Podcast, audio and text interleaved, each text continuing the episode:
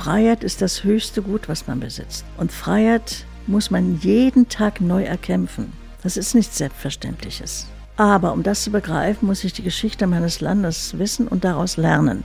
Also wir dürfen die Nazi-Diktatur nicht vergessen und wir dürfen die rote Diktatur nicht vergessen. Hallo, ich bin Eva Schulz und das ist Deutschland 3000. Hier verbringe ich immer so eine gute Stunde mit Menschen aus ganz verschiedenen Bereichen, irgendwo zwischen Pop und Politik. Mein Ziel ist, diesen Leuten so zu begegnen, wie ihr sie vorher noch nie gehört habt. Deutschland 3000 soll euch, mich und meine Gäste auf neue Gedanken bringen. Weil man, wenn man jemand anderes kennenlernt, auch immer ein bisschen was Neues über sich selbst erfährt. In dieser Folge habe ich nicht nur was Neues über mich, sondern vor allem viel über die Geschichte unseres Landes erfahren. Ich habe nämlich mit Edda Schönherz gesprochen. Edda ist 76 Jahre alt und in der DDR aufgewachsen. Da hatte sie den gleichen Beruf wie ich. Sie war Moderatorin oder Ansagerin im Staatsfernsehen der DDR und damit ein Aushängeschild des Sozialismus. Von dem war sie allerdings gar nicht überzeugt. Mit 30 wollte Edda ausreisen und wurde allein für dieses Bestreben verhaftet und verurteilt. Drei Jahre lang saß sie in verschiedenen Gefängnissen, durfte ihre Kinder nicht mehr sehen, wurde von der Stasi systematisch gedemütigt. Wir haben uns an einem der Orte getroffen, an dem ihr all das widerfahren ist, nämlich in Hohenschönhausen, einem ehemaligen Stasi-Gefängnis in Ostberlin. Da war Edda ein halbes Jahr lang in Untersuchungshaft und wurde wieder und wieder verhört. Heute ist dieser Ort eine Gedenkstätte. Edda gibt dort Führungen. Und ich muss sagen, dass mir als westdeutscher Frau, die nach der Wende geboren wurde, nie ein Ort besser und eindrücklicher vermittelt hat, mit welchem Schrecken und mit was für Ungerechtigkeiten das Leben in der DDR verbunden war. Ich wollte von Edda wissen, wie sie es geschafft hat, sich von der Stasi nicht brechen zu lassen und war überrascht, dass dabei unter anderem Yoga eine Rolle gespielt hat. Wir haben sehr ausführlich über ihre Erlebnisse damals gesprochen, aber eben auch übers Heute. Wie blickt sie auf die Feierlichkeiten zu 30 Jahren Wiedervereinigung? Welche Unterschiede sieht sie heute noch zwischen Ost- und Westdeutschen? All das hört ihr jetzt. Hier kommt eine gute Stunde mit Edda Schönherz. Wo kommen Sie gerade her? Ich kam jetzt gerade von zu Hause hier mhm. in die Gedenkstätte Hohenschönhausen. Wie oft sind Sie normalerweise hier? Normalerweise bin ich so drei, viermal in der Woche hier. Für eine Führung oder machen Sie dann direkt Nein, ich mache zwei Führungen am oh, Tag.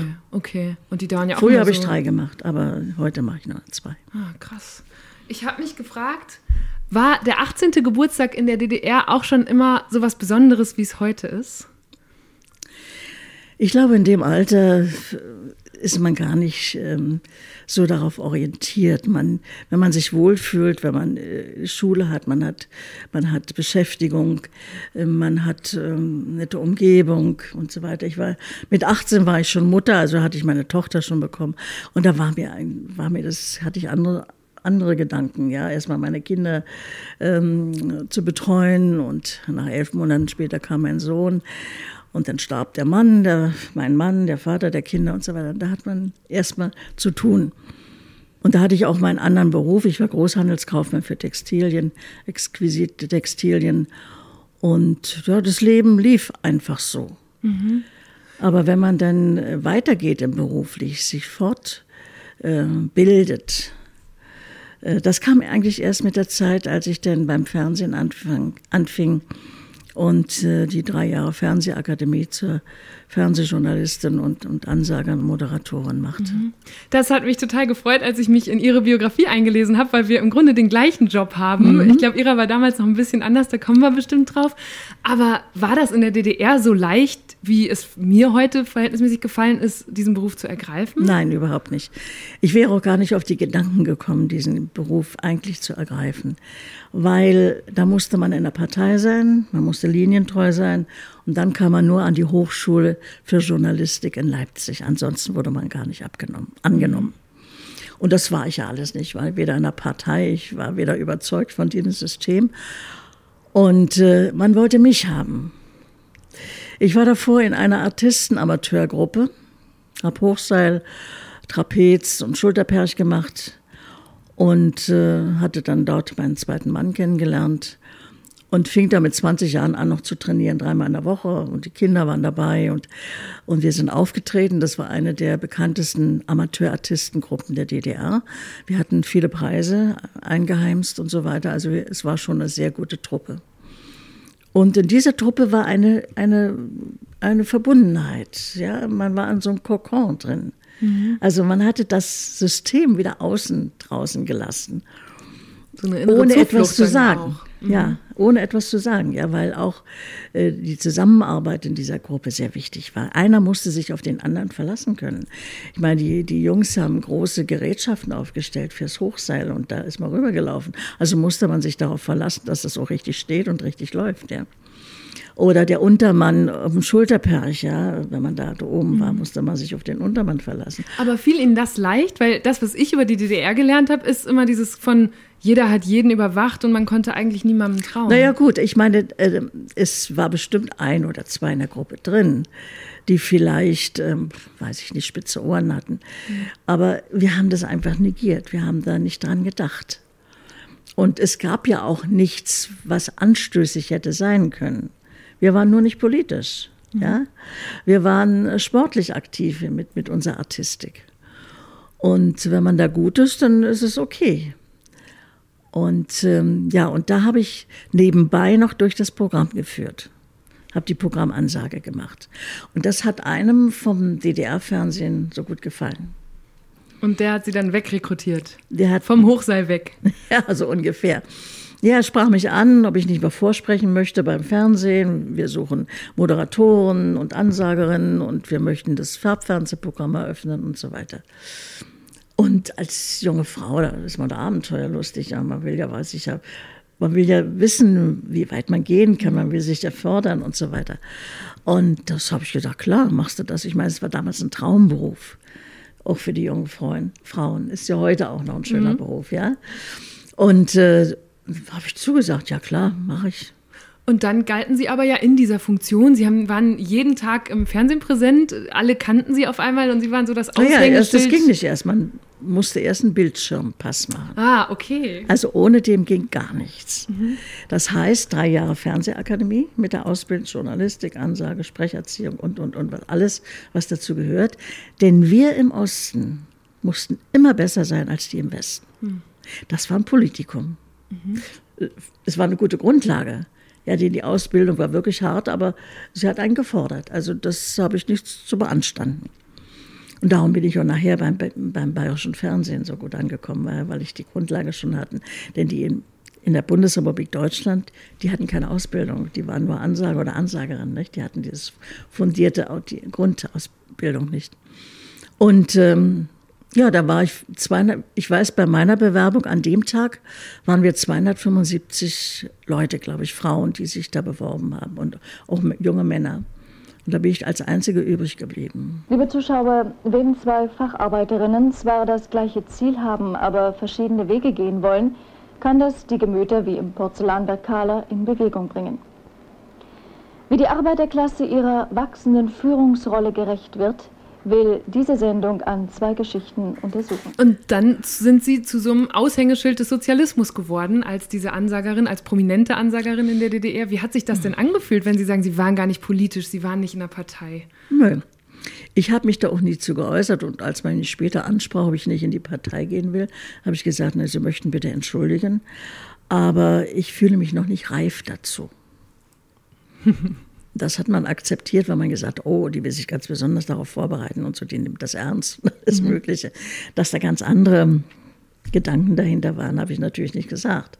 Das war natürlich ähm, die andere Sache, dass man darüber nicht sprechen sollte, wie man denkt. Mhm. Ja, das war Voraussetzung. Aber gut, das, das kriegt man schon in, in diesem System mit. Das habe ich auch im Elternhaus mitbekommen. Meine Eltern waren genauso. Mein Vater war äh, praktischer Zahnarzt, meine Mutter war OP-Schwester. Also wir kommen aus so einem ärztlichen Haushalt wobei ich meine Mutter nicht mehr kennengelernt habe, die starb, als ich anderthalb war. Aber dieses, das war kein politisches. Also sie waren, sie hatten zwei Diktaturen, nicht? Die hatten die Hitler-Diktatur, hatten die Nase voll und jetzt auch noch die, die DDR-Diktatur. Ja, also eine Diktatur gleich nach der anderen. Ja. Im Grunde waren das die rot lackierten Faschisten in der DDR. Ja.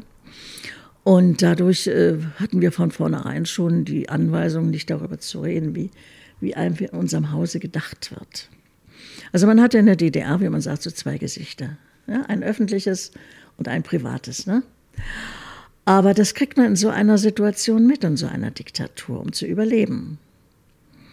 Und ähm, Nee, und dann hatte ich eine Sendung anbe, äh, angeboten bekommen, die hat mir sehr gut viel Freude gemacht, das Ereignis. Und das war äh, meist auf ernste Musik. Also ich habe äh, berichtet aus der Staatsoper unter den Linden, komische Oper, mhm. Sängerwettstreit auf der Wartburg. Ich habe die Live-Abende im Dresdner Zwinger moderiert, Straußabende und so weiter. Das hat mir Spaß gemacht. Und das waren keine politischen Sendungen. Mhm. Das heißt, würden Sie sagen, wenn es nicht politisch war, dass Ihre Arbeit sich von meiner heute gar nicht so sehr unterschieden hat? Oder wie nee. muss ich mir das vorstellen? Weil ich weiß nicht, ob Sie, Texte wenn Sie, ich weiß nicht, ob Sie politische Sendungen machen. Ja, ja. Ja. Das schon. Na gut, dann müssen Sie ja, ähm, dann hoffe ich und denke ich, äh, dass Sie Ihre Meinung vertreten. Mhm. Mhm. Und ich habe manchmal das Gefühl, man möge mir verzeihen, dass viele Journalisten und Zeitungen heute Regierungssprecher geworden sind. Und das gefällt mir nicht. Inwiefern? Ja, weil sie dir allen zum Munde reden. Und ich bin als Journalist aufgefordert, auch kritisch zu sein, kritisch die Sache zu hinterfragen, hm? mhm. zu hintergehen. Also ich will nicht 0815 alle, sie sagen ja alles, alle das Gleiche im Grunde genommen.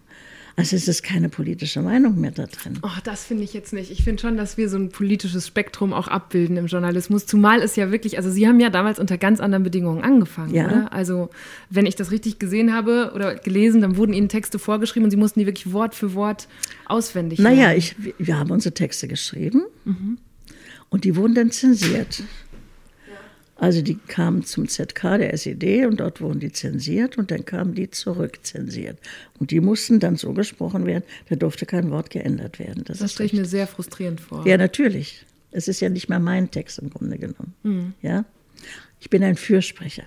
Ja. ja. So. Und da habe ich immer Angst davor, dass, dass das uns heute wieder passiert. Und das darf nicht passieren. Auch wenn man ein bisschen unbequem ist. Man muss äh, als Journalist immer kritisch bleiben. Nur so kann ich die Dinge aufdecken oder die Dinge verbessern oder irgendetwas machen. Und durch meine andere Sendung, die ernste Musik, war ich, warte, war, es war keine politische Sendung. Man hat mich, äh, ich sollte die Rundschau sprechen, habe ich abgelehnt. Naja, da so weit, so, ja? so sehr Fürsprecherin wollten Sie nicht werden, oder? Äh, nein, nein, das, ja. das, das ging gar nicht. Also ähm, Nachrichten sprechen kam für mich nicht in Frage. Mhm. Von außen betrachtet würde man wahrscheinlich meinen, Sie hatten eins von den komfortableren Leben in der DDR. Sie, hatten, Sie haben in einem schönen Stadtteil gewohnt, diesen angesehenen Beruf gehabt, Prominenz genossen. Mir hat, es, mir hat es an nichts gefehlt. Ich mhm. hatte mein Haus, ich hatte mein Grundstück, ich hatte mein, mein, mein Auskommen, ich hatte meine Bückware, wenn ich in irgendeinen Laden ging, weil die mich alle kannten. Bückware. Ich weiß nicht, ob Sie das überhaupt kennen, was das Die so ist. unterm Tisch unterm Tisch, war. Wenn mhm. es Bananen gab oder mal Apfelsinen gab, ne, mhm. Frau Schöners, wir haben hier etwas für sich, für Sie und so weiter. Also ich hatte überhaupt kein Problem. Ich hatte ein wunderbares Leben. Ich hatte mit Heinz Quermann, der damals auch Entdecker der, der äh, jungen Leute war, äh, Tourneen gemacht, Pressetourneen da waren wir manchmal zwölf Wochen unterwegs. Ich hatte sehr gut verdient. Also da ging es überhaupt nicht. Mir ging es nicht um, um, um irgendwelche Sachen, äh, um, um Reichtümer oder so, mhm. sondern einfach fühlte ich mich im Laufe der Zeit einfach eingeengt. Und dann äh, merkte man, äh, wenn man so Sendungen gemacht hat, ich sage, Mensch, wo ist dann unser Aufnahmeleiter? Ja, der ist nicht mehr da. Ich sage, warum? Wo ist er denn? Es gab ja nur ein Fernsehen in der DDR. Mhm. Der wird jetzt nicht zur Konkurrenz gegangen sein. ja. Ich sage, oder wo ist denn unser Dramaturg? Ich mit ihm sprechen, der ist auch nicht mehr da. Mhm. Ich sage, darf ja wohl nicht wahr sein, wo sind die alle hin? Und dann kamen die äh, Karten aus Hamburg, nicht? wo die dann schrieben, wo bleibt ihr denn? Wir sind beim NDR. Ah ja. Ja, ja. uns geht sehr gut. Und, mhm. und, wir haben hier eine wunderbare Arbeit. Ne? Mhm. Und das wollten Sie dann auch? Sie wollten auch raus? Ich war 30. Mhm. Genauso alt wie ich übrigens gerade. Mhm. Ja. Gut. Da sagt man entweder oder. Hm? Mhm. Warten noch, was soll da kommen? Dann wird man älter und dann kommt man nicht wieder so und rein. Es war nichts absehbar, ne? dass das irgendwie enden würde. Nein, ja. eben. Und dann habe ich gedacht, end jetzt oder nie. Und ich wusste, es war auch zu dem Zeitpunkt, den hatten wir auch abgepasst. Also der Regisseur war mein Freund damals, mein Bekannter abgepasst, als Honecker in den Verhandlungen mit den Helsinki-Verträgen stand. Mhm. Sie wissen, es sind die Menschenrechtsverträge. Mhm. Und Sie wissen, was da drin steht, nicht? So ein ganz brisanter Satz. Nämlich, zitieren Sie mal. Jeder Mensch hat das Recht, sein Land zu verlassen und in sein Land zurückzukehren, wann und wie er möchte. Mhm. Und mehr wollten wir nicht. In den 70er Jahren näherten sich Ost und West vorsichtig wieder aneinander an. Deshalb war diese Zeit geprägt von einer sogenannten Entspannungspolitik. Die Verhandlungen, von denen Edda da spricht, fanden im Vorfeld der Konferenz für Sicherheit und Zusammenarbeit in Europa statt. Es ging um die Unverletzlichkeit der Grenzen der teilnehmenden Staaten und darum, dass man in den Bereichen Wirtschaft, Wissenschaft und Umwelt zusammenarbeiten wollte. In der Schlussakte von Helsinki, wo diese Konferenz stattfand, wurde außerdem vereinbart, dass man sich gegenseitig nicht in die inneren Angelegenheiten der anderen Länder einmischen wollte und dass Menschenrechte und Grundfreiheiten bei allen gewahrt werden sollten. Also auch das Recht, sein Land zu verlassen, das er da gerade zitiert hat. Am 1. August 1975 unterzeichneten 35 Staaten des West- und Ostblocks dieses Dokument, darunter auch Erich Honecker als Generalsekretär der DDR. An dem Tag saß Edda aber schon im Gefängnis. Sie hatte die Unterschrift nicht abgewartet, sondern sich schon vorher nach einer Ausreise erkundigt. Das war 74, also das schon September 74. Das stand da aber schon in den Verhandlungen mhm. mit dem. Und da haben wir gesagt, wenn er das macht, dann, dann muss er uns ja. gewähren, dass wir umziehen. Mhm.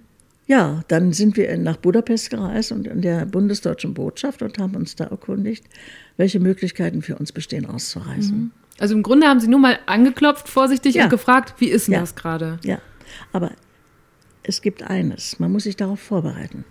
Viele junge Leute haben das gemacht, weil sie weg wollten. Mhm. Sie haben den Reichtum oder sie haben die gedacht, sie kommen ins Schlafenland äh, nach Westdeutschland, ja, und dann nimmt sie jeder auf und da stehen die Leute mit Blumen und erwarten sie. Das ist es nicht.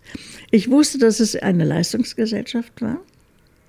Ich wusste, dass ich auch nicht mit Blumen empfangen werde hm. sondern dass ich selber, ich sage es ganz bewusst, meinen Mann stehen musste. Ja? Auch mit meinen Kindern. Und ich wusste aber auch eines, ich war im Recht. Ich war im Recht. Mhm. So, und äh, die DDR war im Unrecht dann. Und auf dieser Basis haben wir das gemacht. Und dann kamen wir in die Botschaft und da sagte der äh, westdeutsche Botschafter, äh, ja, hm, wir können Ihnen nicht helfen. Ich sage, Sie sind gerade in einer Entspannungspolitik. Ne? Mhm. Ich sage, und Sie wissen doch ganz genau, wenn ich diese Botschaft hier verlasse, was mir dann passiert. Nämlich? Er hat nur Schulterzucken. Dafür wusste das natürlich. Jede Botschaft äh, im sogenannten sozialistischen Ausland wurde abgehört und fotografiert. Mhm. Das heißt, die wussten genau, in dem Moment, in den sie reingegangen sind. Ganz genau, was, was los ist. Und äh, ja, sagt er, wir hätten ja auch in den Garten gehen können. Ich sage, und im Garten, da können Sie uns noch fotografieren. Hm. Hier drin hören Sie uns ab. draußen fotografieren Sie sich. Ich sage, wie hätten Sie es denn gerne? Aber haben Sie, sind Sie so sehr davon ausgegangen, dass Ihnen in dieser Botschaft geholfen wird oder haben Sie es wirklich riskiert? Also ich habe das eigentlich vorausgesetzt. Mhm. Denn die Bundesrepublik Deutschland war auf dem Weg, die DDR als Staat anzuerkennen. Mhm. Aufgrund dessen. Auf dieser Verhandlung, ne? Ja. ja. Das heißt aber dann, der Botschafter sagt, ich kann nichts für Sie tun. Sie gehen da wieder raus und wissen, scheiße, ja. jetzt ist mein einer Versuch ist fehlgeschlagen und jetzt habe ich ein richtiges Problem. Oder? Nee, nee. Ich hatte das Problem nicht. Das Problem hatte die DDR. Naja, aber die stand ich ja dann relativ bald bei Ihnen auf der Matte. ja, als wir zu unserer Wirtin kamen, wo wir gewohnt haben, da hatten die schon unser Gepäck durchwühlt und alles. Ja, ja. Haben sich schlau gemacht, ja, ja. Und ähm, dann sind wir nach zwei Tagen, wollten wir zurückfliegen, sind zum Flugzeug und unten an der Gangway.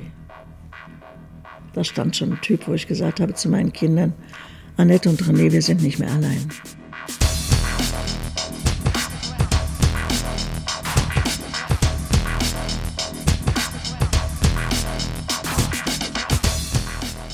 Und dann hat es zu Hause auch was, noch eine Woche gedauert? Ja, die haben uns auch eine Woche äh, observiert, beobachtet, wahrscheinlich mit Richtmikrofon, allen möglichen Sachen überwacht und abgehört. Also wir haben im Haus nie über dieses Thema gesprochen. Mhm. Wenn, dann hat sich äh, mein Freund an den Flügel gesetzt und hat ganz laut um Flügel gespielt und dann haben wir uns dabei unterhalten. Oder wir haben das Radio aufgedreht oder wir sind in den Garten gegangen oder Wir sind in den Wald mit unserem Hund gegangen und da haben wir dann diese Themen ausgetauscht. Mhm. Ja. Also im Haus wussten wir ganz genau. Das war so die vollkommene Überwachung eines Staates. Das hätten sie gern gehabt. Mhm. So nach dem äh, 84 geschriebenen. Ja, ja, ja, ja. Orwell, ne? Ja. Ja, heute auch wieder. Ja. Ja, äh, sehr auf dem, auf dem sehr aktuell ist. Sehr aktuell ja. ist, ja. Und ähm, ja, dann haben sie uns noch eine Woche beobachtet, observiert. Es gab ja nichts. Sie haben mhm. natürlich gehofft, dass ich äh, in einer Schleuserorganisation äh, Verbindung aufnehme, dass ich irgendwelche Menschen anspreche, die uns helfen sollen oder, oder die Telefonat, ja, Mensch, habt ihr nicht jemanden, der uns rüberholt? Und war ja alles mhm. nicht. Es gab ich, nur diesen einen Besuch nur in der diesen, Botschaft. Richtig. Ja. Nur diese Erkenntnis Ihr wollt das unterschreiben, dann müsst ihr euch daran halten. Darauf wollte ich aufmerksam machen. Mhm. Mhm. Ja? Aber mit diesem Aufmerksam machen, also das klingt ja jetzt auch wie ein Aktivismus, aber da haben Sie ja auch riskiert, Ihr Leben oder zumindest das schöne Leben, das Sie in der DDR zu dem Zeitpunkt hatten, verhältnismäßig, das Ihrer Kinder, oder? War das, das Leben bewusst? meiner Kinder nicht. Naja, aber das hat sich ja auch stark verändert dann kurz drauf. Ja, natürlich. Die drei Jahre waren so ohne ihre Mutter, als ich im mhm. Gefängnis war. Aber ich habe gedacht, es behütet sie jemand. Da mhm. kommen wir durch. Mhm. Das müssen wir gemeinsam meistern. Und ich bin ein Mensch, der keinen Schritt zurückgeht. Wenn er einem einen Weg eingeschlagen hat, geht er bis zum Ende. Ähm, wie sagt man so schön? Erfolg besteht aus Beständigkeit. Mhm. Man hat nur Erfolg, wenn man sein Ziel nicht aus den Augen lässt. Okay, aber dieses Ziel BRD ist ja dann erstmal nochmal viel weiter weggerückt in den kommenden Tagen. Können Sie mal erzählen von dem Morgen, als die Stasi auf einmal. Ja, natürlich nach einer Woche, dann morgens, um, es war montags, so kurz vor 7 Uhr. Äh, wie gesagt, ich lag noch im Bett und da geht die Schlafzimmertür auf und ich denke, meine Kinder kommen noch mal da rein. Und da stehen zwölf Stasi-Männer und eine Frau vor meinem Bett. Zwölf? Ja. Kommen Sie mit zur Klärung eines Sachverhalts. Ja, die waren so zwölf Mann angetreten, weil sie das ganze Haus da anschließend Kopf gestellt mhm. haben. Ja. Mhm. Die haben sonst was vermutet, war ja nichts. Ja. Und ähm, dann haben sie mich erst in die ähm, Ruschestraße und Normannenstraße gebracht, in Lichtenberg. Da war ja der Hauptsitz, da saß ja auch Erich Mielke, da war ja sein Büro. Und äh, haben sie vor so einem Wohnhaus gehalten und dann, dann war aus. Das habe ich alles noch mitbekommen.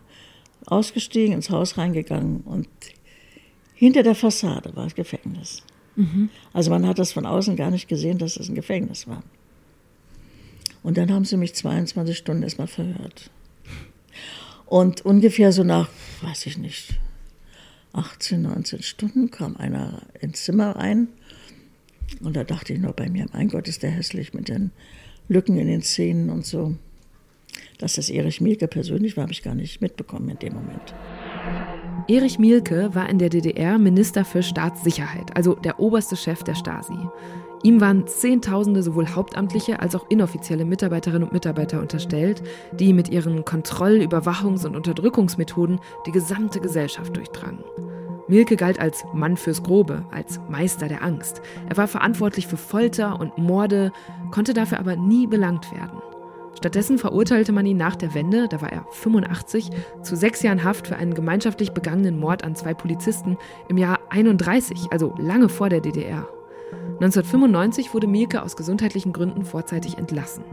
Er starb im Jahr 2000 in einem Altenpflegeheim. Wenn man bedenkt, für wie viele tausend Fälle Mielke damals verantwortlich war, ist es schon irre, dass er sich um Edda sogar persönlich gekümmert hat und sie ihm da auf einmal gegenüberstand. Man ist in, einer, in einem Sonderzustand, man ist in einem Ausnahmezustand. Man ist hochkonzentriert. Das war ich immer. Mhm. Ja? Und äh, ich war darauf aus, die werden dich nicht schaffen. Mhm. Ich kann mir richtig vorstellen, dass es im Hinterkopf so die ganze Zeit rattert. Welchen Satz drehen die mir gleich im Mund rum? Welche richtig. Frage hat ja. welchen Hintergrund? Richtig, und da muss man hochkonzentriert ja. sein. Ja. Ich habe Gott sei Dank damals viel Yoga gemacht. Mhm. Hm, das mo mochten sie überhaupt nicht, ja. Und dadurch war mir gar nicht bewusst, dass man das damals schon kannte im ja, deutschsprachigen na, Raum. Ich, ja, ich habe mich da schon schlau gemacht überall. Ne? Also das habe ich mir, mir die ganze Literatur aus dem Westen mühselig mhm. schicken oder mitbringen lassen. Nicht? Und das, das hatten sie dann auch, als ich gesagt habe, aber es kommt manchmal später, dass ich Yoga gemacht habe. Da waren sie so voll, voll hellwach. Und dann sind die sofort in mein Haus gegangen und haben die ganze Yoga-Literatur konfisziert. Mhm. Ja. Und die sagte, lag dann am nächsten Morgen bei der nächsten Vernehmung auf dem Tisch bei mir. Ich sag, wollen Sie, wollen Sie jetzt auch noch anfangen, Yoga zu machen? ja, sie hatten es nicht leicht mit mir, Gott sei Dank. Aber das war meine Überlebenskraft. Mhm. Und immer in dem Bewusstsein, du hast das Recht. Denke daran, du bist im Recht. Und ähm, dann kam der Emilke rein, ich hatte ihn, wie gesagt, gar nicht erst erkannt. Dann schrie der mich an, wenn Sie glauben, wir lassen eine Renate Hubig illegal gehen, und eine das? Edda Schönherz, legal. Ich konnte sie aus dem Kopf schlagen. Wer war sie, Renate Hubig? Renate Hubig war auch eine äh, Ansager und Sprecherin ah, okay. bei uns. Eine Kollegin quasi. Ja. ja, und die hat es geschafft mit einem Diplomaten. Im Diplomatenkoffer mit, mit einer ihrer Töchter hat die das geschafft, mhm. in den Westen zu kommen. Mhm. Und das war denen natürlich schon ein Dorn im Auge, nicht? Und jetzt kommt die Schönherz auch noch dazu, ja? Und dann schrie er mich noch an und sagt, wir haben das ermöglicht, dass sie das sind, was sie heute sind. Sie waren das Aushängeschild unserer Republik. Und jetzt wollen sie uns den Rücken erkehren. Das werden sie bereuen. Sie hm. kommen hier nie wieder raus. So, und wenn man sich das zu Herzen nimmt, dann ist man schon gebrochen. Ja, ja, ich habe mir das auch gerade vorgestellt. Nee, ich das gedacht, enorm einschüchternd vor. Ja, ich habe dir, lass den noch reden. Hm. Ja, und dann war, war am nächsten Tag dem Haftrichter vorgeführt. Und dann hat er mir gesagt, weshalb sie mich anklagen. Staatsfeindliche Verbindungsaufnahme. Das war die westdeutsche Botschaft. Mhm. Das habe ich auch nicht verstanden. Ich habe gesagt, darf ich dazwischen reden? Wieso, was heißt ja staatsfeindliche Verbindungsaufnahme? Ich denke, die Bundesrepublik Deutschland erkennt Sie jetzt an und Sie unterschreiben die Menschenrechte, damit Sie in der Welt mitreden können. Wo sind die Staatsfeinde? Kein Kommentar. Illegales Vorbereiten zum Verlassen der DDR, einen besonders schweren Fall, weil ich in der Gruppe war. Meine Kinder waren ja dabei. Und die galten als Gruppe? Ja, die galten als Gruppe. Ja. Und Devisenvergehen, weil ich Geld dabei hatte. Bloß wer hat kein Geld dabei, wenn er in Urlaub fährt. Mhm. Ne? Mhm. Also es waren alles an den Haaren herbeigezogene Argumente. Und da habe ich gesagt, okay, wenn Sie mich deshalb anklagen, dann möchte ich jetzt meinen Rechtsanwalt sprechen. Und dann ist der aufgesprungen unter seinem Stuhl und hat, mich, hat sich halb totgelacht, hat gesagt, Anwalt, was ist denn das? Sie haben doch uns. Krass. Und da habe ich gesagt, da wusste ich, dass ich denen völlig ausgeliefert war. Ja. Also man musste jetzt diplomatisch handeln. Ja, komplett raus aus jeglichem System. Wie geht es Ihnen, also diese Vorstellung von einem Richter ausgelacht zu werden, da muss ich direkt dran denken, dass ja noch letztes Jahr es nochmal diese Diskussion gab, ob man die DDR als Unrechtsstaat bezeichnen ja. dürfte. Wie geht es Ihnen, wenn sowas diskutiert wird? Darüber, das ist für mich gar kein Diskussionsthema. Für mich war das ein Unrechtsstaat. Hm. Ja, so kann man mit Menschen nicht umgehen. Und wir müssen äh, die Grundrechte beibehalten. Da müssen wir aufpassen, dass wir die nicht verletzen.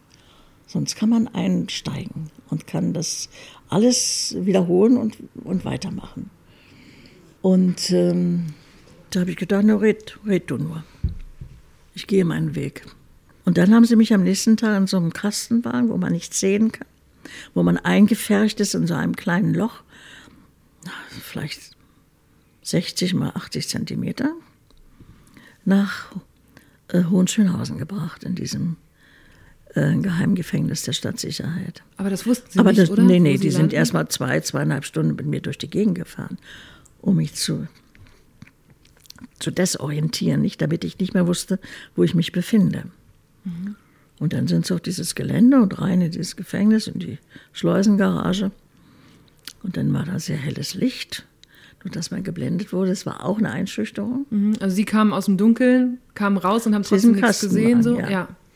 Aus diesem dunklen Kastenmauer und da kommen Sie in so ein Scheinwerferlicht rein. Äh, dann gucken Sie erst mal, ja. Und dann werden Sie angeschrien, schauen Sie hier nicht um, nehmen den mhm. Kopf runter und, und hier durch, durch die Tür, bisschen Dalli. Also es wird ein sehr unfreundliches Gehabe dort, ja. Ja, dann muss man da den Gang lang und sich erstmal in so eine Kammer begeben, wo man sich völlig entkleiden muss. Und dann durchsucht oder untersucht wird. Und das ist die zweite ähm, Demütigung. Ich meine, die sind ja auf Demütigung aus. Bis 1960 haben sie ja physische Folter angewendet, die Staatssicherheit. Und ab 1960 rum ging sie zur psychischen Folter über. Denn die Narben auf der Seele sieht man nicht. Mhm. Hm? Denn Anfang der 60er Jahre begann auch der Freikauf der politischen Häftlinge durch die Bundesrepublik Deutschland. Mhm. Und das die muss man sich keine um sichtbaren Namen haben, sehen sagen Sie. Mhm. Und ich meine schon dieses Verkaufen der Häftlinge, ja. Woran die DDR gut verdient hat, ne? Ja, natürlich. Die DDR brauchte Geld und begann deshalb schon Anfang der 60er Jahre der Bundesrepublik politische Gefangene zu verkaufen. Insgesamt kostete das die BRD bis 1989 mehr als 3 Milliarden D-Mark. Über 30.000 Menschen gelangten so zurück in die Freiheit, sollten davon aber möglichst nichts erzählen.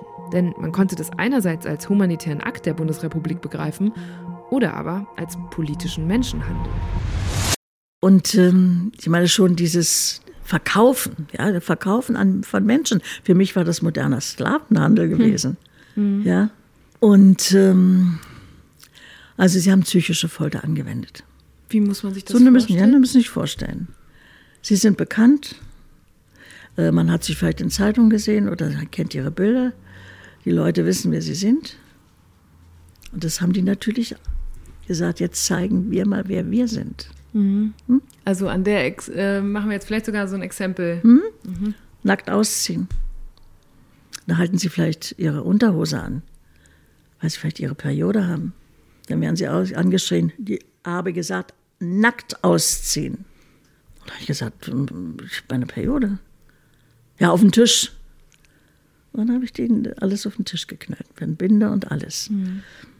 Und dann war ich eigentlich nicht mehr in dem Moment in meinem Körper, sondern ich stand daneben. Mhm. Denn es war ein Mann da drin dabei, nicht nur eine Frau. Und an der Tür ging immer der, der Spion. Hm? Mhm, die Leute haben noch welche von draußen zugeguckt. Ja. Und dann stand ich daneben, da war ich das eigentlich nicht mehr. Ja, das kann man anders nicht ertragen. Ne? Nein. Man muss sich irgendwie Nein. von sich selbst abstrahieren. Ja, natürlich. So. Andere sind gebrochen worden, ja, die nicht so bekannt waren. Bei mir war es ja noch drauf, ja. Mhm. Jetzt zeigen wir dir mal, wer wir sind. Und äh, ich habe das über mich ergehen lassen und dann hieß Grätschen, Kniebeugen, Bücken. Mhm. Weil dann, die überall. Ja, dann zog die den Gummihandschuh an und fuhr durch sämtliche Körperöffnungen, die man hat. Mhm. Ja, und da, da müssen sie durch. Und damit ist ja noch nicht vorbei. Sie haben dann hier ein halbes Jahr, das muss man sich vorstellen, Hohenschönhausen ist nicht ein Gefängnis, wo man eingeschlossen wird und das war's, sondern man wird ja Dauer vernommen, oder? Über Wochen und Monate. Ja, die machen, die wissen, die wissen nicht, wann sie vernommen werden. Da gibt es keinen Plan. Das ist ja gerade das, sie sind isoliert. Das heißt, die erste Zeit war ich mit so einer Zellenspionin zusammen. Aber das wissen sie ja nicht, was das für eine Frau ist, wenn sie da reinkommen. Und was machen sie, wenn sie reinkommen in einen Ort, äh, wo sie nicht wissen, was passiert, was sie von einem wollen, wie lange das dauert? Dann sind sie doch froh, dass da noch einer ja, ist. Man fragt jetzt mal, warum bist du hier? Ja. Was ist das hier? Ich bin, ja. ich heiße so und so, ich heiße Edda, wie heißt du? Und warum bist du hier? Und und dann fragte die mich immer, warum ich uns sehr viel gefragt. Und das, das spannt man in der ersten äh, Zeit nicht. Und so nach ein paar Tagen habe ich gedacht, Mensch, die redet so wenig von sich. Mhm. Ja, will so viel von mir wissen. Und dann habe ich, weiß ich nicht, habe ich da irgendeine eine, eine erfundene Geschichte erzählt von einem Herrn Kirschbaum. Da fiel mir gerade ein, der Name Kirschbaum. Und ähm, habe ich gedacht, auch wenn du davon nichts mehr hörst, dann ist es okay. Aber wenn das irgendwie da von irgendeiner Seite an dich herangetragen wird, dann weißt du, woher das kommt. Denn sie war die Einzige, die darüber Bescheid wusste. Mhm. Nach drei Tagen kam mein Vernehmer und sagte, wer ist denn Herr Kirschbaum? Ich sage, Kirschbaum kenne ich nicht. Wer soll das sein? Und da schrie er mich an, Sie wissen nicht, wer Herr Kirschbaum ist? Ich sage, ich kann Sie beruhigen. Hm. So eine erfundene Geschichte, die ich meiner Zellenspionin unten erzählt habe. Irre, mit was für Methoden die Stasi gearbeitet hat. Andere Zeitzeugen und Zeitzeuginnen aus Hohenschönhausen erzählen zum Beispiel auch, dass sie sich während der Vernehmung auf ihre Hände setzen mussten, weil es einem beim stundenlangen Verhör noch schwerer fällt, sich zu konzentrieren, wenn man dabei nicht gestikulieren kann. Edda hat es offenbar irgendwie geschafft, sich von diesem Prozedere nicht kleinkriegen zu lassen. Auch jetzt, wenn sie davon erzählt, grinst sie immer wieder verschwörerisch oder zieht ironisch eine Augenbraue hoch. Sie fühlte sich offensichtlich clever genug, das System, so zumindest im Kleinen, auszutricksen, fühlte sich überlegen, weil sie wusste, dass sie im Recht war. Dass sie das aber über mehrere Jahre durchhalten konnte, macht mich angesichts dieser Geschichten völlig baff. Wurde sowas nicht sanktioniert dann? Was sollen sie machen? Natürlich fühlen die sich, äh, haben sie das nicht gerne, wenn sie in ihrer Arbeit, wenn da einer mhm. rumfuscht, ja. Äh, viele haben das ja auch nicht gemerkt. Ähm, aber ich, ich war da immer, wie gesagt, immer die Ohren und, und das Gehirn wach halten. Das ist ganz wichtig. Und aber diplomatisch verfahren auch noch, ja.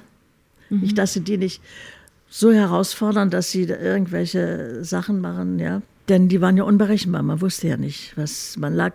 Man war denen ja ausgeliefert. Meine Verwandten, meine Bekannten, alle wussten ja gar nicht, wo ich mich befand. Die wussten, dass ich bei der Stadtsicherheit war, aber nicht wo. Wussten Sie denn, wo Ihre Kinder zum Beispiel dann abgeblieben nein, waren in der nein, Zeit? Nein, fünf, fünf, Monate nicht. Oh. So, und ähm, ja, und dann, als ich zurückkam, hat sich das bestätigt, war die raus aus der Zelle. Ah ja, also ja. sofort nach dem Gespräch hatten Sie die schon. War die verbrannt. Ja. So nannte man das damals bei der Stadtsicherheit. Und dann war ich allein und war ich, ja, ging es mir besser. Ja, besser ist natürlich auch eine, eine Übertreibung wahrscheinlich. Also ja, was macht man mit, in so einer wenn Zelle? Wenn Sie wissen, das ist ein Zellenspion. Sie ja, können natürlich. mit diesen Menschen auf diesen engen Raum, zweieinhalb Meter mal drei Meter, äh, müssen Sie zusammenleben mit denen. Mhm. Das ist doch unerträglich. Mhm. Also das war mir schon. Natürlich, das ist ja Sache der Zersetzung, so nannten sie das ja. Isolation, nicht wissen, wo sie sich befinden, wie lange das dauert. Unendliche Sorge um die hm? Zuhause? Zu Hause. Sie kriegen keine Informationen. Der Vernehmer stellt sich nicht vor, der hat keinen Namen. Mhm. Alle im Haus haben keinen Namen. Und ähm, sie sind denen, wie gesagt, in allen Situationen völlig ausgeliefert. Und nach dieser Untersuchung ähm, dieser Entkleidungsszene dieser Demütigung, von dem Moment sind meine Tage weggeblieben. Ich hatte in den drei Jahren keine Tage mehr. Erst als ich zwei Tage aus dem Gefängnis kam, nach drei Direkt Jahren. Direkt in der Freiheit wieder? Ja, da kam, kam die Periode. Also Sie sehen, was das auf die Psyche einwirkt. Ja, ja. Und Sie können auf das Unterbewusstsein, haben Sie keinen Einfluss. Erinnern Sie sich, weil Sie jetzt, Sie, Sie grinsen die ganze Zeit, weil Sie sagen, oh, ich habe, ne, ich, ich war im Recht, sagen Sie, und ja. Sie sagten, ich, ich habe mit denen so ein bisschen gespielt. Erinnern Sie sich an einen Moment, wo es Ihnen mal nicht so ging und wo Sie sich dann sehr klein gefühlt haben in dieser Haftzeit? Das habe ich denen nicht gezeigt. Mhm. Das habe ich denen nicht gezeigt. Also ich habe äh, vor denen nicht geheult oder bin zusammengebrochen. Und womit kann man eine Mutter mehr erpressen als mit ihren Kindern? Ne? Und ähm, ich sage, sie sind bestimmt in, guter, in guten Händen. Mhm. Ich glaube, die Verantwortung werden sie schon übernommen haben. Hm. Wie, wie muss ich mir das vorstellen? Ich weiß, wie lange ging so eine Vernehmung, wenn die an dem Tag stattgefunden hat und wie viel Unterschiedlich. Zeit waren manchmal waren es zwei, drei Vernehmungen am Tag, vormittags und nachmittags. Manchmal war es nur eine. Ähm, wenn er sie bestrafen wollte, weil sie nicht so, äh, wie das nicht so lief, wie er sich das vorgestellt hat, dann hat er einen, eine Woche nicht geholt. Und dann sehen sie sich wieder danach, vernommen zu werden. Das ist die einzige Abwechslung, die sie haben, außer den Freigang am Tag, der eine halbe Stunde dauern sollte, damit sie, äh, damit sie lüften können, ja, äh, mhm. oder frische Luft mal ne, äh, zu sich nehmen können, einatmen können. Denn in der Zelle war ja auch, das, die besteht aus Glasbausteinen und dahinter das Gitter. Also sie können gar nicht rausgucken. Sie mhm. sind auch ähm, visuell völlig äh, völlig isoliert. Sie müssen eine Liegeerlaubnis bekommen, damit sie sich am Tag hinlegen können. Sie müssen eine Leseerlaubnis bekommen. Und wenn sie nicht kooperativ sind, bekommen sie gar nichts. Das heißt, da wurde auch permanent dann ja in die Zelle geguckt, ob sie sich nicht gerade hingelegt ja, natürlich, haben. Natürlich, dafür gab es ja extra diese Wachteln ja. und Wärter. Wachteln nennt man wie Wachtpersonal. ne? äh, die haben man dauernd beobachtet, natürlich. Ob sie auf der Toilette saßen, ob sie sich gewaschen haben. Was war so ein typischer Geruch, den Sie aus der Zeit in Erinnerung haben? So eine Mischung aus Desinfektionsmittel und Muffigkeit. Mhm. ja, eins muss ich sagen, also äh, das war natürlich in Hohenschönhausen, war es schon sauber. Man hat ja auch selber seine Zelle sauber gemacht, davon abgesehen. Aber da war es schon sauber. Also der Schock, der mich dann ähm, bekam, war ich, als sie 14, 14 Tage in die Keibelstraße kam. Mhm, das Wir war nach fünf, alle, sechs Monaten hier, ne? Ja, Hohenschönhausen ja. und dann 14 Tage Keibelstraße, äh, wo wir zwischengeparkt wurden, um nach Hoheneck zu kommen. Ne? Mhm. Und da äh, ist mir das Grausen gekommen. Da habe ich erst mal gesehen, was, was Gefängnis das war das Ministerium des Inneren dort. dort. Wir, war, wir Politischen blieben zwar immer bei der Staatssicherheit, aber wir kamen dann mit diesen äh, Kriminellen zusammen. Ne? Und ich hatte mit solchen Leuten nie was am Hut. Ich habe die nie kennengelernt oder wusste gar nicht, was das, was das für Leute sind oder was die da machen. Und, und ein Dreck und ein Schmutz. Und wir kamen in die Zelle rein, aber es waren noch fünf, vier weitere Frauen, ähm, die auch ähm, politisch waren. Also uns hat man schon eine Zelle getan. Das war äh, schon angenehm als so ein, so ein Kriminellen dazwischen. Und ich habe denen gesagt, also pass mal auf, ich habe hier ein Stück Kernseife. Ich opfere das, ich setze mich und lege mich auf kein Bett, auf keinen Stuhl. Ich fasse hier nichts an, bevor ich hier nicht alles sauber gemacht habe. Weil das habe. so siffig war, oder? Ja. ja. Und dann auch diese, diese Erlebnisse, die man da hat. Man ist ja, ähm, darum sage ich heute, ich habe ja keinen Zorn und keinen Hass in mir sondern ich drehe es um, es war die Schule meines Lebens. Sonst hätte ich das nie kennengelernt. Mhm. So muss man das auffassen. Was haben Sie dann stattdessen in sich? Äh, ich werde es nie vergessen. Ja, das darf man auch nicht vergessen, was da gelaufen ist. Aber ich habe äh, in meinem heutigen Leben und dem Leben danach, ähm, oder als ich in Berlin wieder war, das als Aufgabe gesehen, das zu vermitteln. Das habe ich als, als, äh, als Aufgabe gesehen. Mhm. Da musste was tun, damit es nicht in Vergessenheit gerät. In München wollte keiner was davon wissen. Ja. Aber in, die, in diesem, dieser Keibelstraße schon, äh, dann haben wir sauber gemacht und auf einmal hörten wir so ein Röhren von irgendwo. Ich sage, wo ist denn, kommt denn das her? Und so. Und dann äh, ein oder zwei kannten, kannten das wohl schon, die hatten schon mal gesessen, auch politisch. Der sagt, kommt aus, aus der Toilette. Die wird ausgepumpt und dann sprechen die, wie so ein Sprachrohr ist das, ja, sprechen die durch die Toilette und verständigen sich. Mhm. Das muss man erst mal wissen. Ja, muss man mal drauf kommen. Auch. Und, und ähm, dann auf immer vorm Fenster, da waren so, so äh, etwas höher so der Fenster und da waren Gitter davor und und auf einmal kamen da so, so, so Plastiksäckchen runter an so einer Strippe. Ich dachte, was ist das denn?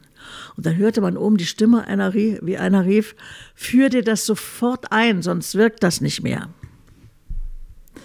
Und dann hat die andere gesagt, naja, das ist Samen von diesem Mann, die da in der Plastiktüte runterlässt, damit die Frau sich die einführt und schwanger wird. Oh Gott damit sie aus dem, aus, nicht ins ja. Gefängnis kommen. Hat das Wenn funktioniert? Schwanger, weiß ich doch nicht, ob das funktioniert. Ja, stimmt, dafür waren sie nicht lange noch da, aber nee. meine Güte.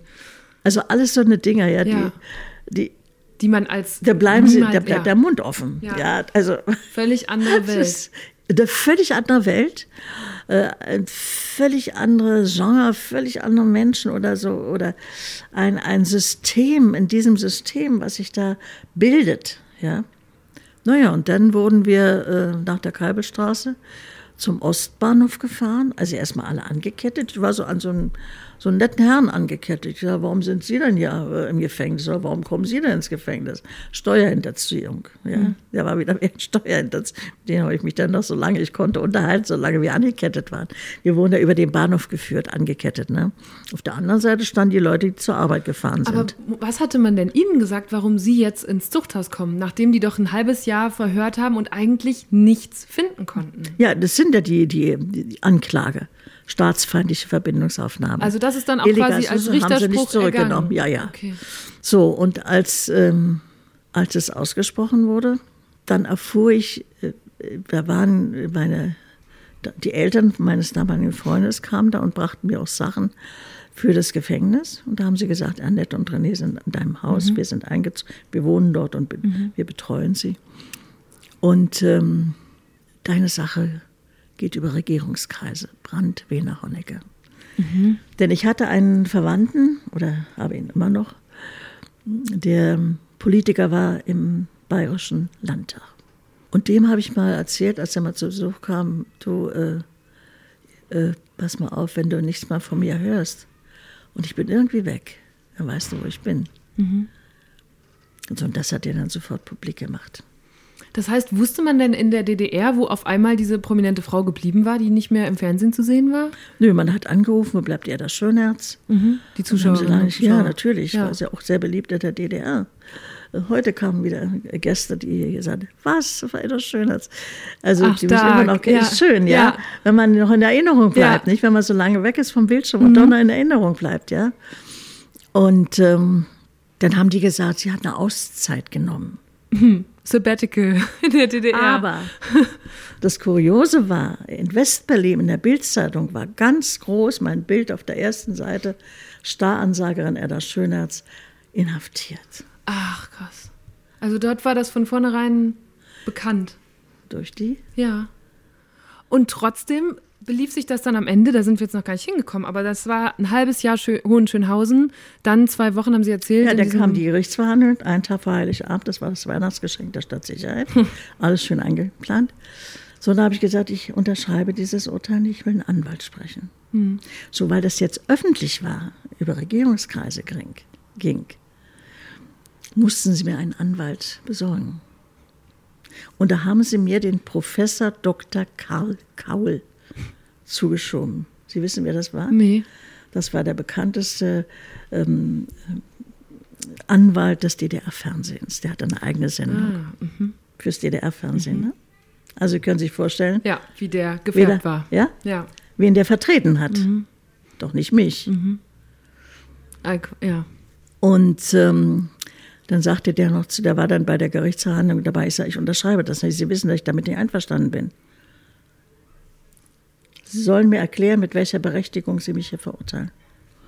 Passierte ja. nicht. Nee, da hat er zu mir nur gesagt, unterschreiben Sie, sonst sitzen Sie ewig hier. Haben Sie aber nicht, ne?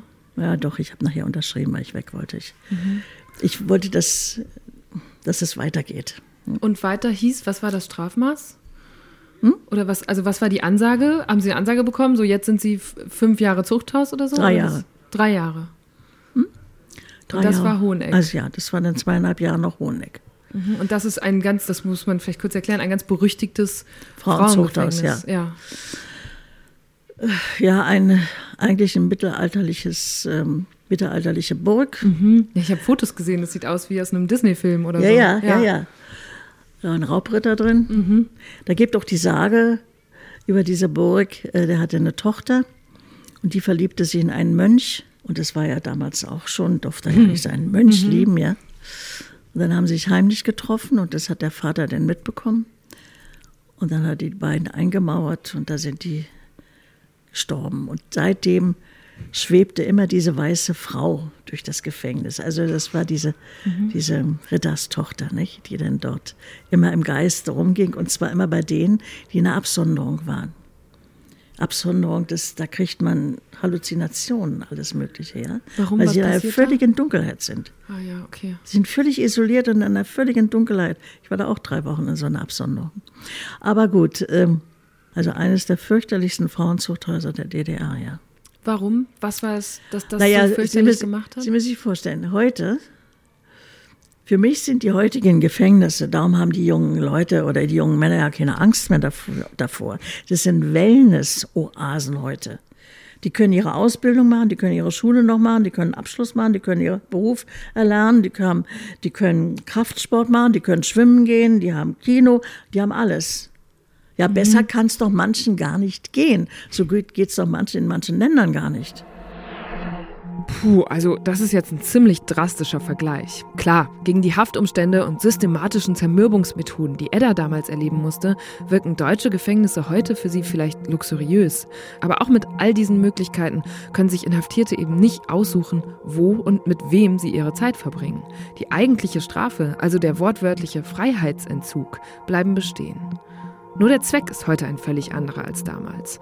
Edda sollte psychisch gebrochen werden und nie mehr in ihren alten Beruf zurückkehren. Unser Strafsystem hingegen verfolgt als eines seiner wichtigsten Ziele die Resozialisierung. Die Menschen sollen nach der Haft die Chance bekommen, wieder Teil unserer Gesellschaft zu sein. Und verschiedene Studien belegen, Straftäter und Straftäterinnen, die im ersten Halbjahr nach ihrer Entlassung eine Arbeit gefunden haben und ein geregeltes Leben führen, werden nur selten rückfällig. Dort hatte man nur Pflichten. Das einzige Persönliche, was man hatte, war ein Bild von den Kindern. Und da ich zwei Kinder hatte, mussten beide auf ein Bild, sonst hätte ich nur ein Bild bekommen.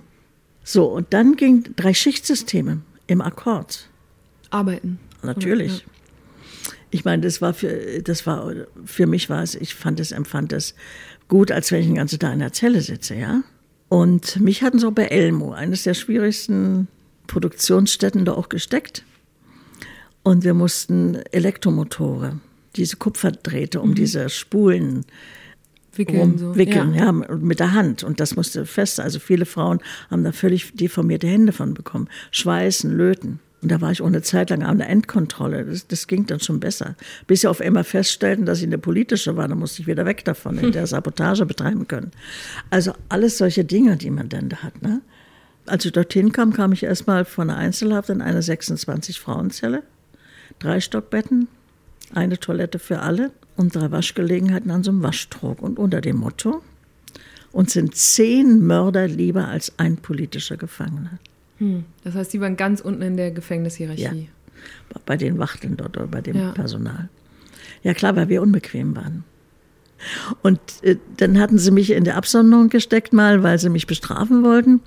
Wofür? Äh, weil, weil, ich gesagt habe, oder wir waren wir politisch in der Zelle haben zusammengehalten.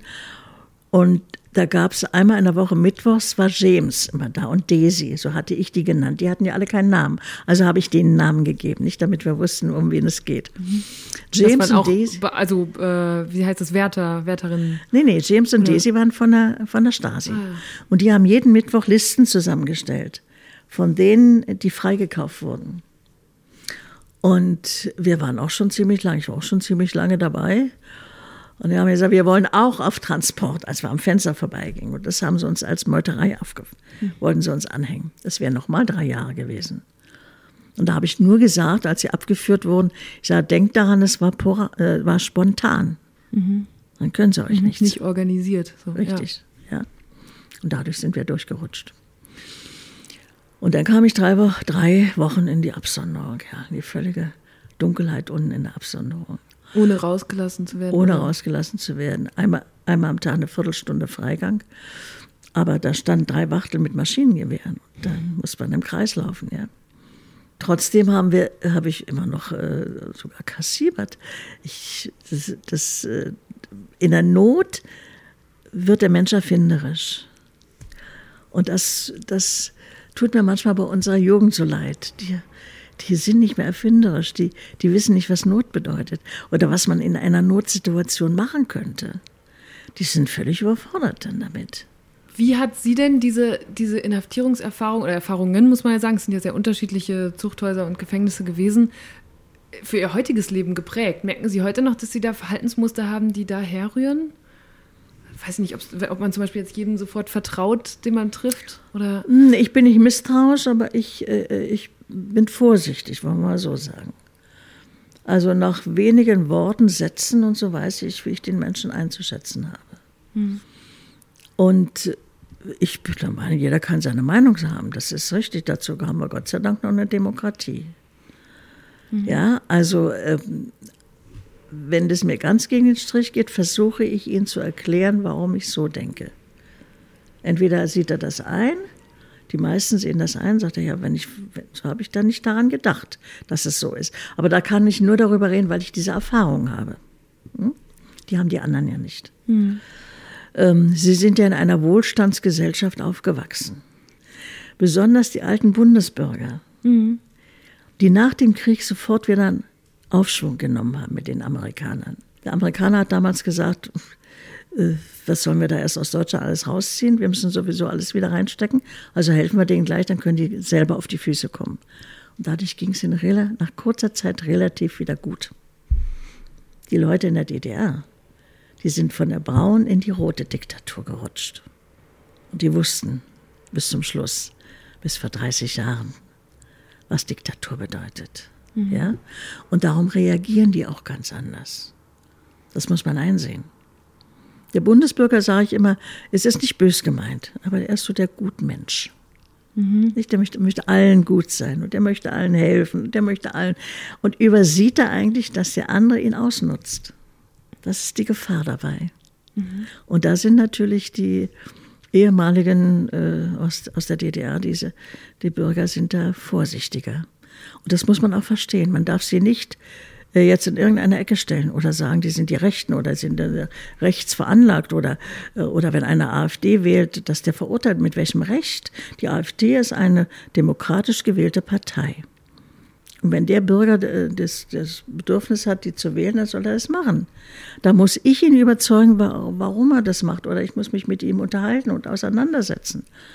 Das ist ganz was anderes. Aber ich kann den nicht auf einmal irgendwie kaltstellen oder irgendwas. Das geht gar nicht. Mhm. Das sind die Erfahrungen, die die beiden getrennten Deutschland äh, gemacht haben. Ja? Die einen aus der immer guten Zeit und die anderen aus einer Diktatur heraus. Und das muss man abwägen können. Ja. So, also ich hatte im Gefängnis, ich war da auch, ich hatte nichts falsch gemacht. Und das hat sie auch bestätigt. Und das war auch diese, also das ist ja, das haben Sie jetzt auch öfter wiederholt, so dieses Sie waren im Recht. Diese ganz tiefe Überzeugung ja. hat am Ende dafür gesorgt, dass man sie nicht brechen konnte. Nein. Nein. Ich war ja im Recht. Hm. Hier hatte ich ja Recht. Ähm, sie haben äh, mich wieder eingliedern wollen und dann gesagt, ich, ich habe ich ihnen gesagt, ich habe ihnen doch gesagt, ich werde für diesen Staat DDR nicht mehr tätig. Mhm. Das war drei Jahre später, da sind Sie rausgekommen. Ja, ja also bevor ich ausreisen. entlassen wurde aus, aus Hoheneck. Die haben mich mhm. ja bis zum letzten Tag absitzen lassen. Mhm. Ja? Die anderen wurden ja schon verkauft, die nicht keinen Namen hatten, die nicht bekannt waren. Hoheneck bestand ja auch zum größten Teil aus da waren Ärztinnen drin, Lehrerin, Physikerin, Chemikerin. Die ganze äh, Hot Volée aus der DDR saß im Gefängnis. Ja, warum? Weil die ihren Geist bewegt haben und gesagt, wir machen so eine Diktatur nicht mehr mit. Mhm. Die DDR hat, die wäre ausgeblutet, hätte sie die Grenzen nicht zugemacht. So, jetzt hatten die Leute es natürlich schwerer wegzukommen, na, durch die Grenze. Und ähm, dann haben sie mir gesagt, ja, wenn sie innerhalb von vier bis sechs Wochen keine Arbeit nachweisen können, kommen sie ins AE und das bedeutete Arbeitserziehung. Wieder drei Jahre Zuchthaus. Denn in der DDR mussten sie nachweisen, wovon sie leben. Hm? Mhm. So, und dann, als ich rauskam, äh, bin ich dann zur evangelischen Kirche gegangen. Und äh, der Bischof Schönherr damals für Berlin hat sich dreimal verleugnen lassen. Ja, heute weiß ich warum. Er hat für diese Diktatur sympathisiert. Mhm. Und dann bin ich zur katholischen Kirche gegangen und der Bischof Bengsch hat mir sofort geholfen. Und einen Job gegeben. Ja, der hat mich als Fotografin bei der Caritas angestellt. Und dadurch war ich diesen Herrschern aus den Händen genommen worden. Zwei Jahre später, 1979, durfte Edda dann endlich ausreisen, obwohl Erich Honecker und Erich Mielke höchstpersönlich sich noch lange dagegen gesperrt hatten. Sie wollten die prominente Moderatorin nicht in die BRD entlassen und versuchten bis zum Schluss ihr einzureden, dass sie in diesem Beruf niemals mehr tätig werden könnte. Dann nach fünf Jahren mussten sie mich gehen lassen. Und dann haben sie auch gedacht, jetzt ist sie fertig im Beruf. Mhm. Sind sie mal fünf Jahre raus aus ihrem Beruf. Ne? Und dann kommen sie wieder zu einem Sender, ich sage, ich möchte wieder anfangen. Dann sagen die, ja, sind ein paar Jahre vergangen. Ne? Was haben sie in der Zwischenzeit gemacht?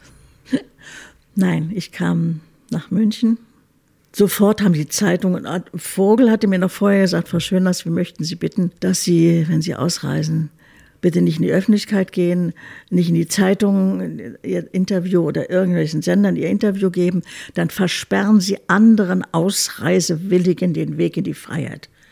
Ich sage, wiederholen Sie das nochmal. In welchen, wohin führt der Weg? Mhm. Was für eine Freiheit soll das sein? Hm? Ja. So, und dann kam ich rüber und da habe ich viel abgesagt. Also ich habe viel Geld ausgeschlagen, muss ich ganz ehrlich sagen. Denn die haben mir viel Geld geboten für mein Interview und für meine für meine Die Aufs Insiderin. Na klar. Mhm. Und habe ich gesagt, haben Sie Verständnis? Aber weil Sie persönlich Angst hatten oder weil Sie auch Angst hatten, wirklich, dass das frühere Nö, Mitgefangene. Ich hätte keine Angst gehabt. Ich habe wirklich Rücksicht genommen, ja. weil ich weiß, was es bedeutet. Ich habe fünf Jahre dafür gekämpft, um heute hier zu sitzen. Mhm. Ich weiß, was es bedeutet. Und darum möchte ich den anderen das nicht zumuten. Dann macht die DDR zu. Dann macht ihr stur. Ja. Darf keine Schwäche zeigen. Fünf Bewerbungen geschrieben an fünf verschiedenen Sendern und der Hessen, Hamburg und München waren die, also München war der erste. Und mir hat es so in München ganz gut gefallen. Ich habe gedacht, Mensch, und außerdem bist du weit weg von diesen Stasi-Leuten. Ein Trugschluss, ja. Ich wurde bis Ende 1987 im bayerischen Fernsehen unter Stasi observiert. 1990 hat man zwei Stasi-Offiziere enttarnt, einen Herrn Nippel, ein Produktionsleiter und ein Kameramann. Ich war immer in bester Gesellschaft. Über die zehn Jahre sind die dann noch in Alles aufgeschrieben, was ich gemacht habe in der Zeit. Erst, erst war ich so entsetzt, habe ich gedacht, ach, du hast schon vieles vergessen gehabt. Für dein zweites Buch ist das jetzt ja schon ganz interessant. hast du eine Grundlage. Nein, aber da kann man daran sehen, wie die Bundesbürger, wie blauäugig die waren. Die Stasi war eins der besten Geheimpolizei der Welt. Da braucht man sich nicht drüber zu streiten, neben der Mossad. Hm. Mossad, ja. ja. Also die waren wirklich gut. Die saßen überall schon. Wo sie es nicht gemerkt hat, war der Bundesbürger selber. Mhm. Ach so, ja, ich wollte nur sagen, ja. da habe ich beim BA angefangen und dann war ich mittlerweile fast 22 Jahre beim BA in meinem Beruf wieder. Ja. Und haben der DDR ein Schnippchen geschlagen damit? Oder ja, da, als ich das erste Mal auf den Sender kam, das, hat das ganze Zentralkomitee der SED getagt. Mhm. Das wollten sie verhindern. Jetzt haben die mich alle gesehen, die DDR-Bürger, die Kolleginnen und Kollegen, ne?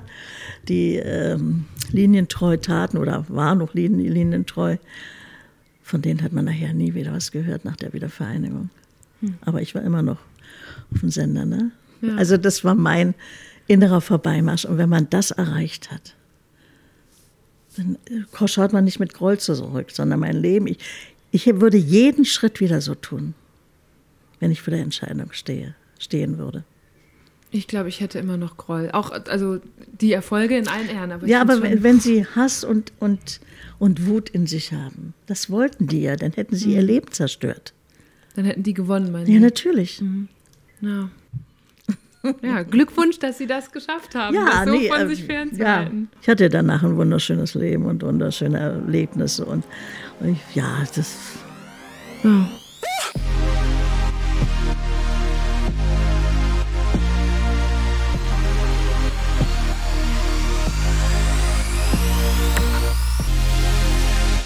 Ich habe in diesem Podcast auch immer so ein paar schnellere Entweder-Oder-Fragen für meine Gäste, bevor wir vielleicht ins Heute kommen mit ihnen. Damit würde ich jetzt einfach mal loslegen. Mhm. Zeit lieber alleine verbringen oder mit Menschen? Mit Menschen. Lieber erzählen oder lieber zuhören?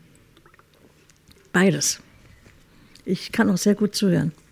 Okay, dann ist das Ihr Joker quasi bei den ganzen Entscheidungen. München oder Berlin? Oh, also Berlin ist schon meine Heimatstadt. Aber München war auch wunderschön. Mhm. Ich bin auch mit den Menschen sehr gut zurechtgekommen. Ich bin auch sehr gut angekommen wieder. Mhm. Computer oder Telefon? Ich gehe mit der Zeit. Also haben Sie beides. Ja. Sie haben auch ein Smartphone, habe ich eben gesehen. Ja. Ähm, Optimistin oder Pessimistin? Optimistin. Bei mir ist das Glas immer halb voll und nicht halb leer. Und würden Sie eine Zeitreise lieber in die Vergangenheit oder in die Zukunft machen? Ich glaube, ich bin neugierig. Ich würde in die Zukunft schauen, ja. Mhm. Die letzte Entweder-Oder-Frage wäre: ein Kessel Buntes oder Schokolade? Das waren doch diese beiden Formate damals, oder? Zur Unterhaltungssendung. Kessel Buntes war schon ganz gut, ja. Also es wurde immer besser dann zum Schluss meistens, ja. Weil internationale Stars dann auch da drin waren. Ne? Mhm denken wir an Udo Lindenberg, ne? der hat das schöne ja, Lied stimmt. geschrieben. Ja.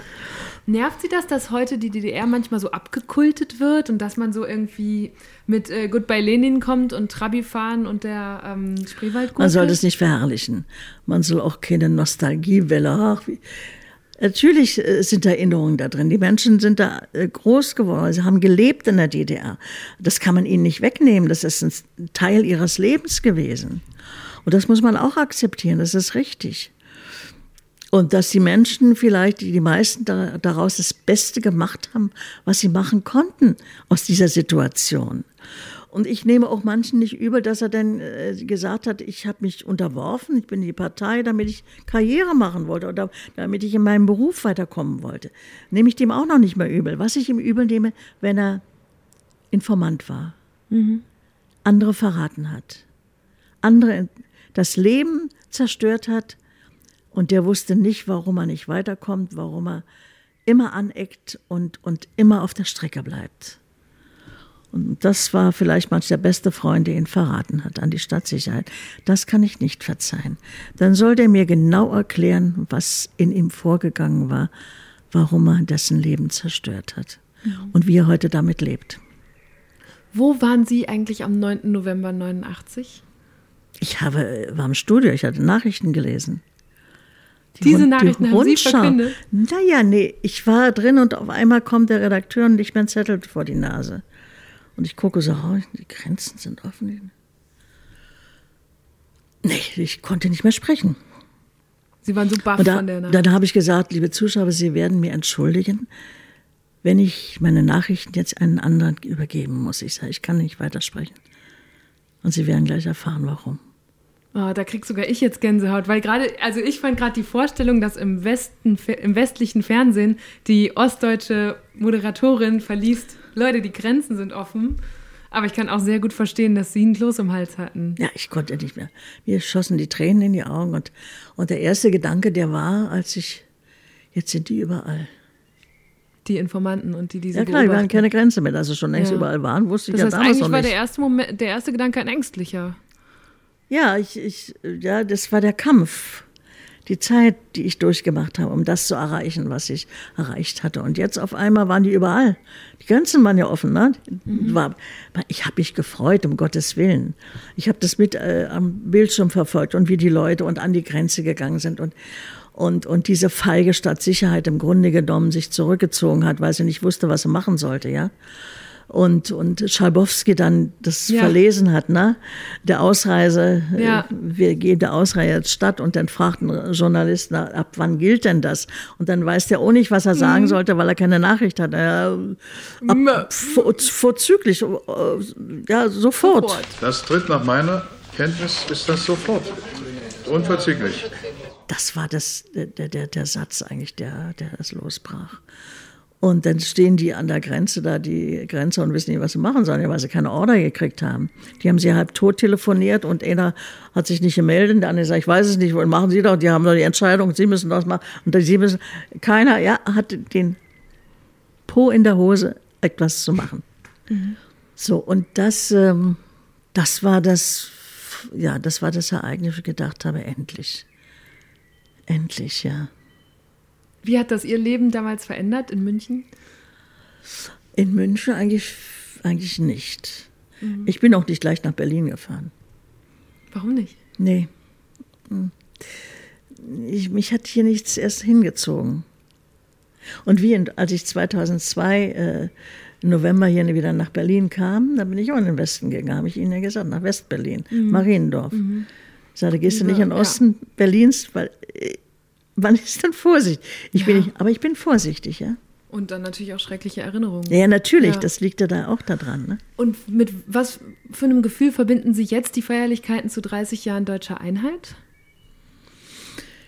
Ja, im Augenblick sind sie ja sehr eingeschränkt ne, durch die äh, mhm. Corona-Pandemie, äh, das, was, was ich furchtbar finde. Aber äh, ich appelliere auch dafür, dass in der Schule dieses, äh, die Kenntnisse vermittelt werden. Mhm. Wissen Sie, wenn ich manchmal hier Abiturienten habe oder Studenten habe, wenn mich dann am Ende der Führung jemand fragt, aber jetzt frage ich Sie mal, Frau Schöners, warum hat man denn den Reichstag so nah an die Mauer gebaut? Dann rasten Sie innerlich aus? Oder? Nee, ich, ich da denke ich, mein Gott, will der dich veräppeln jetzt oder, oder ist es Unwissenheit? Mhm. Mhm. Sollst du dem das jetzt übernehmen oder kann der gar nicht dafür? Der Reichstag, also das Gebäude, in dem heute der Deutsche Bundestag sitzt, wurde tatsächlich schon Ende des 19. Jahrhunderts erbaut und war zu den Anfangszeiten der DDR zumindest teilweise eine Ruine. Anfang der 60er Jahre wurde die Mauer errichtet und verlief dann unmittelbar entlang der Ostseite des Gebäudes, das so zu einem Symbol für die zwei verfeindeten Systeme wurde. Und ich muss zugeben, das habe ich so auch erst gelernt, als ich nach Berlin gezogen bin. In der Schule haben wir darüber nie gesprochen. Ich hatte jetzt, als ich im Vorfeld in meinem Freundeskreis davon erzählt habe, dass wir uns heute treffen, haben viele gesagt, boah, wenn ich an meine Schulzeit, das war insbesondere bei westdeutschen Freunden natürlich, zurückdenke, dann sagen die, ich habe Holocaust rauf und runter gelernt, die 30er, 40er Jahre der Richtig. deutschen Geschichte, aber viel zu wenig über die DDR und ja. die Stasi gelernt. Die eigene Geschichte, die Geschichte des eigenen Landes. Und da geht irgendwas schief. Hm. Auch wenn es für manche unbequem ist. Man muss darüber sprechen, um solche Fehler nicht wieder zu machen. Wenn die Leute darüber nicht Bescheid wissen, machen sie die gleichen Fehler immer wieder. Immer wieder. Was ist das Dringendste, was Sie den Leuten gerne ins Gedächtnis rufen würden? Oder so das Wissen, das Sie am meisten vermissen? Freiheit ist das höchste Gut, was man besitzt. Und Freiheit muss man jeden Tag neu erkämpfen. Das ist nichts Selbstverständliches. Aber um das zu begreifen, muss ich die Geschichte meines Landes wissen und daraus lernen. Also wir dürfen die Nazi-Diktatur nicht vergessen und wir dürfen die rote Diktatur nicht vergessen. Okay, das finde ich äh, als Appell ein hervorragendes Schlusswort. Vielen Dank. Bitteschön. Das war eine gute Stunde mit Edda Schönherz. Ich war beeindruckt, mit welcher Stärke und positiver Energie Edda ihre Geschichte erzählt und habe mich immer wieder gefragt, wie ich mich wohl an ihrer Stelle verhalten hätte. Wäre ich auch so mutig gewesen, in die deutsche Botschaft zu gehen und mich nach einer Ausreise zu erkundigen? Hätte ich im Gefängnis diese Kraft zum inneren Widerstand gehabt? Oder hätte die Stasi mich mit ihren irren Methoden viel leichter brechen können? Edda leistet heute einen unglaublichen Dienst. Mit jedem Interview, jeder Zeitzeuginführung, die sie gibt, muss sie das, was sie erlebt hat, nochmal in sich hochholen, nochmal erzählen. Vielen anderen Opfern fällt das schwer. Sie sind bis heute traumatisiert und dadurch in ihrem Alltag beeinträchtigt. Denn, das dürfen wir nicht vergessen, viele von ihnen leben immer noch unter uns, genauso wie die Täterinnen und Täter aus dieser Zeit. Es ist einfach wirklich noch nicht lange her. Als ich das Gespräch jetzt nochmal gehört habe, ist mir in dem Zusammenhang eine Stelle aufgefallen. Und zwar die, an der Edda sagt, die Jugend wisse heute gar nicht mehr, was Not bedeute oder was man in einer Notsituation machen könne. Und sie hat ja recht. Eine solche Not der Unterdrückung und Unfreiheit müssen wir heute nicht mehr erleben. Aber ich finde, umso größer ist unsere Verantwortung, uns über diese Zeit zu informieren und die Lehren daraus zu ziehen. Als Deutsche gelten wir heute oft als vorbildlich, wenn es um Vergangenheitsbewältigung geht, um die Auseinandersetzung mit unserer Geschichte. Dieses Interview hat mir bewusst gemacht, dass Vergangenheitsbewältigung aber nicht nur den Holocaust meint, sondern eben auch die Opfer und Täterinnen und Täter des DDR-Regimes. Deswegen teilt diese Folge gerne mit euren Freunden, Familien oder im Kollegenkreis und sprecht mit ihnen darüber. Mein Name ist Eva Schulz. Ihr findet mich und Deutschland 3000 auf Instagram, Facebook, Twitter und überall, wo es Podcasts gibt. Jeden zweiten Mittwoch kommt eine neue gute Stunde. Also, bis bald. Macht's gut. Deutschland 3000 ist ein Podcast von 1Live, Bremen Next, Das Ding, Fritz vom RBB, MDR Sputnik, Enjoy, Puls, UFM, Unser Ding und Funk.